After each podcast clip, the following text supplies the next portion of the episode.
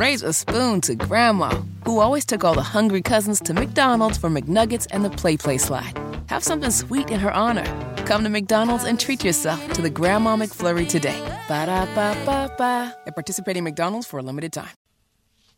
We have got four degrees. Sorry. I got that right, right? It hasn't, it hasn't gone up to like five degrees, has it? We haven't had some kind of massive shift. Oh no, six degrees. Oh, everything's fine. Sorry I said anything. Six degrees in the American Standard Heating Weather Center. The time is 816.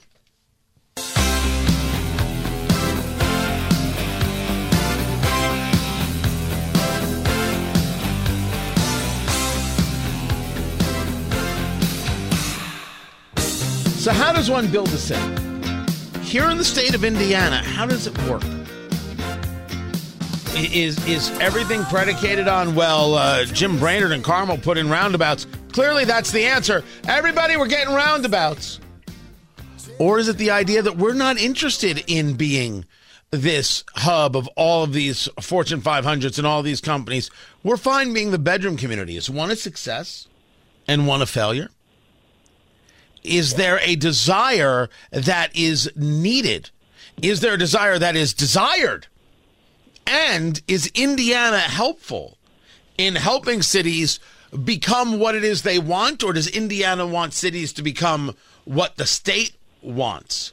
John Stehr joins us right now, the newly elected mayor of uh, Zionsville. Uh, the former mayor gave you guys a lot of publicity you may not have wanted, but there you are sitting in the chair. Before we get into uh, the, the, the future, from broadcasting uh, to public uh, service, uh, how has been the transition? Because you never know what my future holds.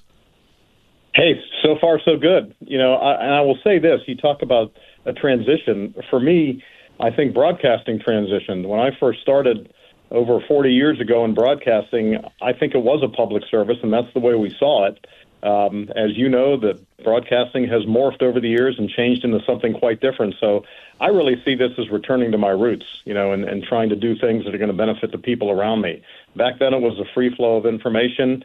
Now it's maybe you know looking for some opportunities that we can uh, that we can find to make our town move forward. Of course, John Stehr spent 23 years as a lead anchor at WTHR, now sitting in, in the mayor's office. Uh, never mind the decision to run. It is a question of when you are, a mayor, when you're on a city council, about the growth. And it's a question of do you want to grow or do you want the growth to be managed? How do you look at it?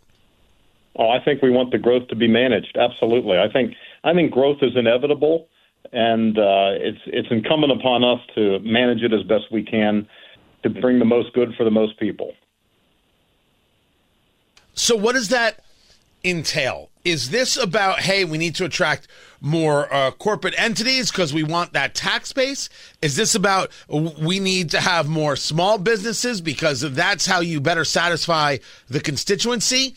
Is is it about uh, a conversation of housing? And if it's a mix, what does that mix look like?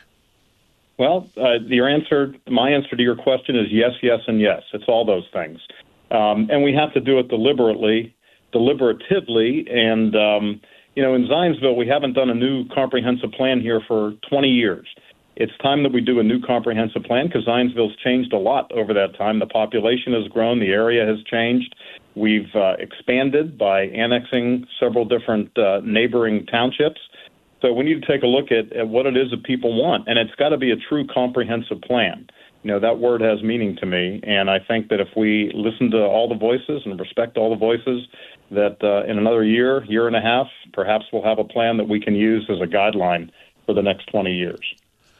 As of now, talking to John Stehr, the mayor of Zionsville, what is that plan? What is when when you look at it uh, and and you and you ran for office, how were you explaining to people this is where I think we can go? Well, I, I think that you mentioned it before in the tax base. Our tax base is heavily, heavily weighted toward property owners.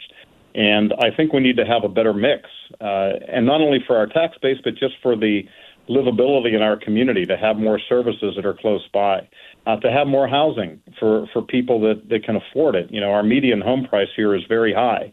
And you know, I think, hey, I like our police officers, I like our teachers, I like our firefighters, and I would like for them to have the opportunity to live in our community too. And right now, that's difficult. I don't think we have enough housing to to bring in those folks, and uh, you know, that's one of the things we have to look at to make a more vibrant community. But very often, that is seen as either a bringing in very large uh, corporations that have maybe have some undue influence or, or over influence, or it means changes. For Zionsville, one of the big conversations was do you change downtown, that quaint, beautiful uh, downtown Main Street that you have, and engage some mixed use, put in some, some big old buildings? Uh, the answer that was given by the previous mayor was no, we're not going to do this. Are projects like that back on the table? I think that our downtown is the heart and soul of Zionsville. And if you've been here, you know just how special it is. I think other municipalities around here would love to have a downtown like we do. That's the heart and soul. We need to protect that with everything we, we have. However, if you look south of our current downtown, there's an area that I call South Village. It's 100 acres. And I think that some master planning there can do a lot to support our downtown as it currently exists you know, I think the way to protect the downtown, to protect our brick street, is to put people in proximity to come and use it, to go to the restaurants, to go to the shops. And, you know, I think that's what we need to be thinking about. So in the South Village area, we'll have an area that has its own personality, but it's also going to be supporting the personality that we already have, the most important part of Zionsville, which is our Brick Street Business District the idea of personality could mean look, maybe we could grow bigger, but that's not who we are. We want to grow this much, and that's it. Is, the, is there a limit that a mayor should be uh, applying? Well, I think that you know the marketplace is going to dictate where things go. That's why we need a comprehensive plan, so we have a strong voice in in how things develop. Uh, I'm not looking to you know recreate uh, the mile square in downtown Indianapolis, I think that's exactly what we don't need here. But I think we do need some some places here and some opportunities to to allow for future growth and that are more forward thinking and they're going to support what we already have. Is there a business you'd like? Talking to the mayor of, of Zionsville, John Stehr, if, if, is there an industry uh, uh, on the large scale or a business on the small scale that you would like Zionsville to have or have more of? Well, I think that uh, we're going to find our way in that. You know, Carmel has built itself upon those corporate headquarters and the arts. Um, Westfield is building itself upon sports. Uh, you have Fishers attracting a lot of high tech companies. I think we'll find our niche here. Um, you know, obviously, we don't want to bring in heavy industrial companies. That's not really something that would uh, that would be acceptable here, or something that we really want to have here something that's needed here. But I think uh, you know some more office space, some more living spaces, uh, you know, some more restaurants and more more things that are going to attract people to come and, and spend time here. I think that would really that would really be a good way forward for us. Talk to me about your dealings with the, the, the state. You're not too far from where uh, this LEAP district has gone in, the serious level of controversy there about whether landowners were given an opportunity to understand what was happening before land was purchased, uh, the, the issue about uh, changing water uh, from, from the Wabash, uh, from West Lafayette, and, and bringing things in. Uh, is the state a worthy partner, or is the state a fight in your as you think of your comprehensive plan for growth? Well, the comprehensive plan hasn't been put together yet, so I have an open mind as to what that's going to tell us. Uh, as for being a partner of the state, you know, we'll take that as it comes. I have not had high-level conversations with uh, with the state and its plans for the LEAP district. What I see at the LEAP district, though, is opportunity for us. As you said, it's not really in our area; it's you know 12 miles up the road. But I think when that begins to really develop there, whether it be 10 years, 20 years, or 30 years from now, that there's going to be support businesses that are going to be needed uh, accounting firms, PR firms, logistics companies, dry cleaners, dentists, all that, all that stuff is going to come along with it. And I think there are some great opportunities for Zionsville to capture some of that growth uh, in the area of our town that is closer to the LEAP district in proximity. I think people um, forget the value of those ancillary businesses all the time. Uh, mayor John Stehr, the mayor of Zionsville. Before I let you go, now is the moment. Now is the microphone. Yeah. What is the one business you want to steal from Carmel and have them come to Zionsville? Say it now. Put Mayor Finkam on the ropes. What is the one business you want to steal from Carmel? Go.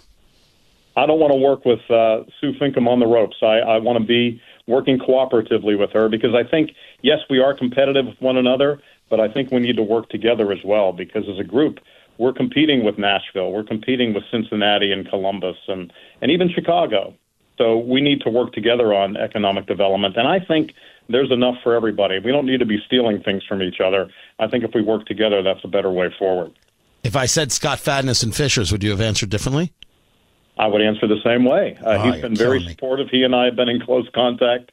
And, uh, you know, one of the things, as you know, Tony, we haven't done well here in Zionsville is build those bridges with nearby communities.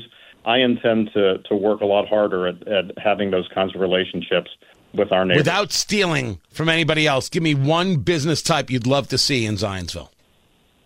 Well, I think that uh, you know there are some some high tech opportunities that that I hope would come our way. High tech is is really where it is right now, and uh, that means flexible office space. That means you know the kind of we, we, nobody needs a, a 15,000 square foot office anymore. Um, they need smaller spaces, and hopefully we can provide some of that, and you know give people the opportunity to work in an office part time, work from home the rest of the time, and you know build a, a future looking economy rather than an economy looking toward the past.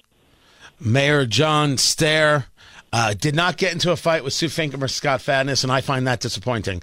But I appreciate you taking the time to be with us, sir. Hopefully, the first of many conversations about the city and its growth. I appreciate you, Mayor John Stehr. Raise a spoon to Grandma, who always took all the hungry cousins to McDonald's for McNuggets and the Play Play slide. Have something sweet in her honor. Come to McDonald's and treat yourself to the Grandma McFlurry today. Ba da ba ba ba. At participating McDonald's for a limited time.